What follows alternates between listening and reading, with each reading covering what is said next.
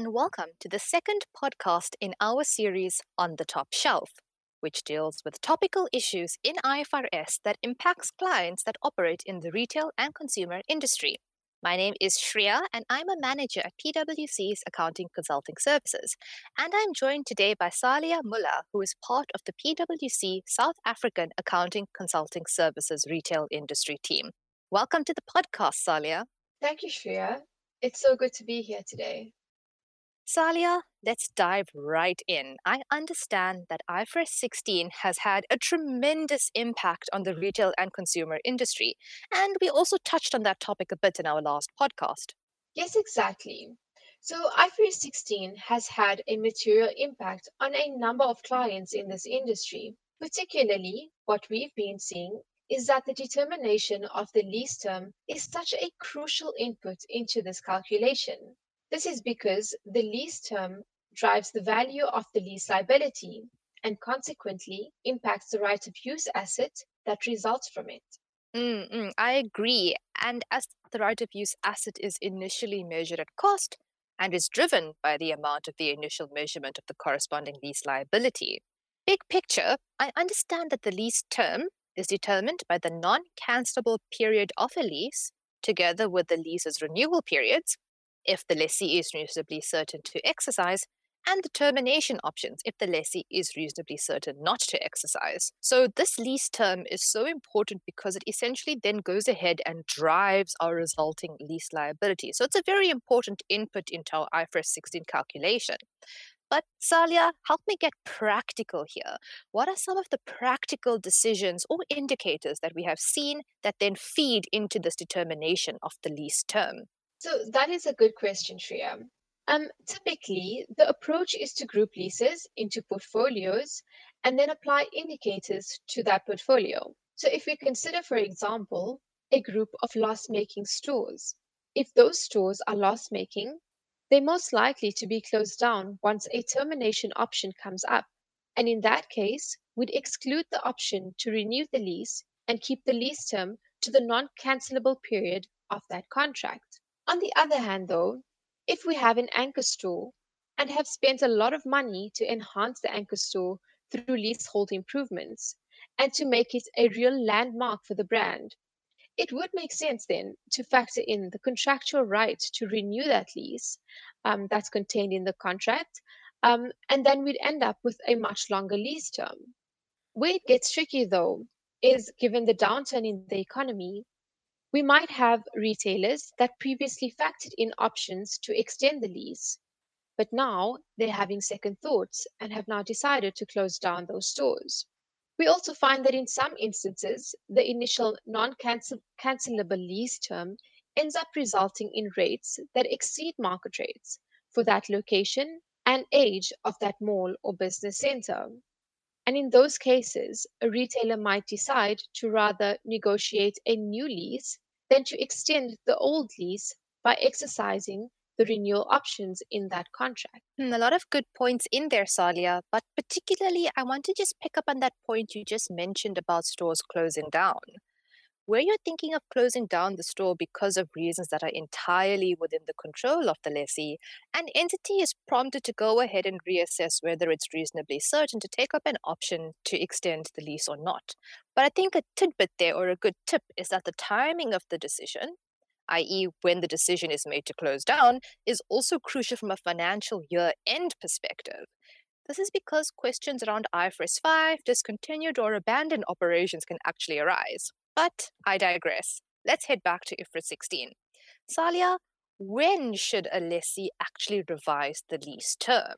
And that's a great question. But remember, the lessee shall revise the lease term if there's a change in the non-cancelable period of that lease. For example, by deciding not to exercise a renewal option that was previously included in the determination of the lease term.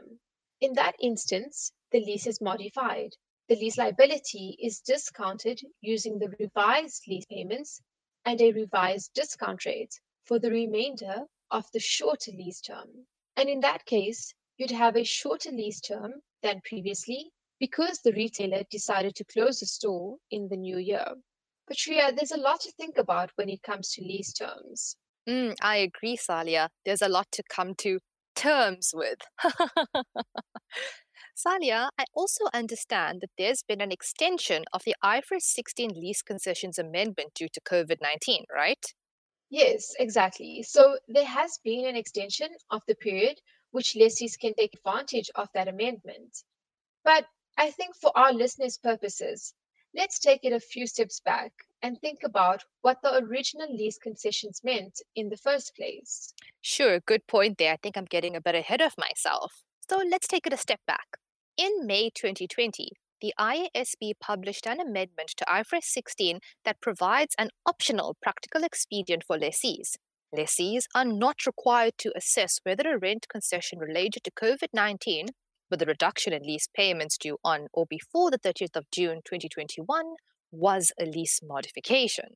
So in other words, a lessee didn't have to go through the owner's exercise of analyzing whether or not a rent concession relating to COVID-19 constituted a lease modification or not. They could just elect to apply the practical expedient.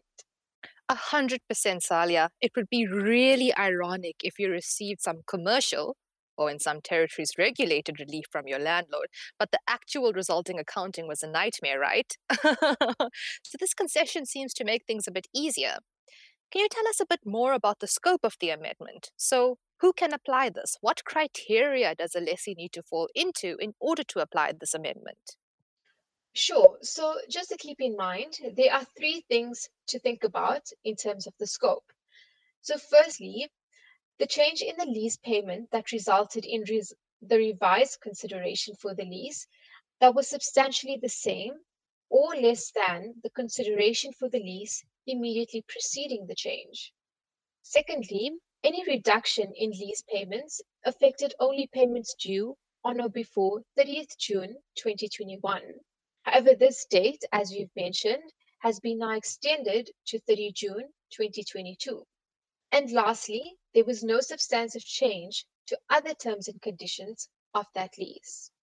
Thanks for sharing a bit more with us about the scoping of the amendment and who can apply it. I understand all three components of that criteria you just mentioned must be applied, so very important to get into the details. Salia, can you maybe also tell us what the crux is of the rent concession amendment? So why is it so attractive for retailers to apply it? How does it make our life easier? So essentially, lessees could elect to account for COVID-19 rent concessions as if they were not lease modifications under IFRS 16. So for example, some lease contracts contained pre-existing force majeure or similar clauses. And where such a contract contained such clauses that resulted in reduced payments, the substance might have been appropriately accounted for as negative variable lease payments that are not dependent on an index or a rate. Aha, this does generally sound a bit easier overall than having to account for a lease modification and having to go ahead with the onerous task of redetermining an incremental borrowing rate as part of modification accounting. Yes, but it's not as simple as electing the amendment, Shreya. There is a slight catch to the extended amendment.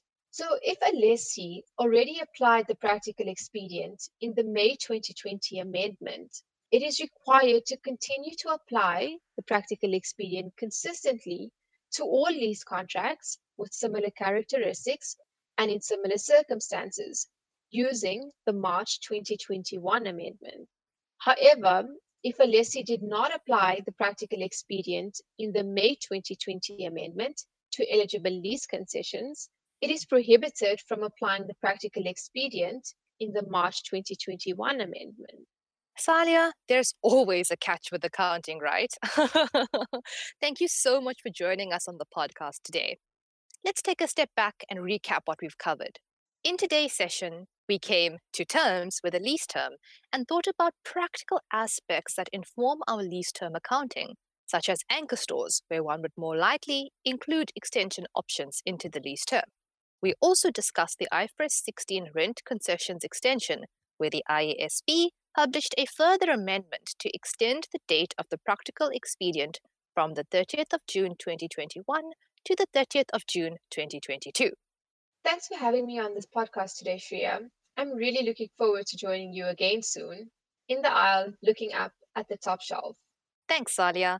This podcast is brought to you by PwC, all rights reserved. PwC refers to the South African member firm or one of its subsidiaries or affiliates and may sometimes refer to the PwC network. Each member firm is a separate legal entity. Please see www.pwc.com/structure for further details. This podcast is for general information purposes only and should not be used as a substitute for consultation with professional advisors.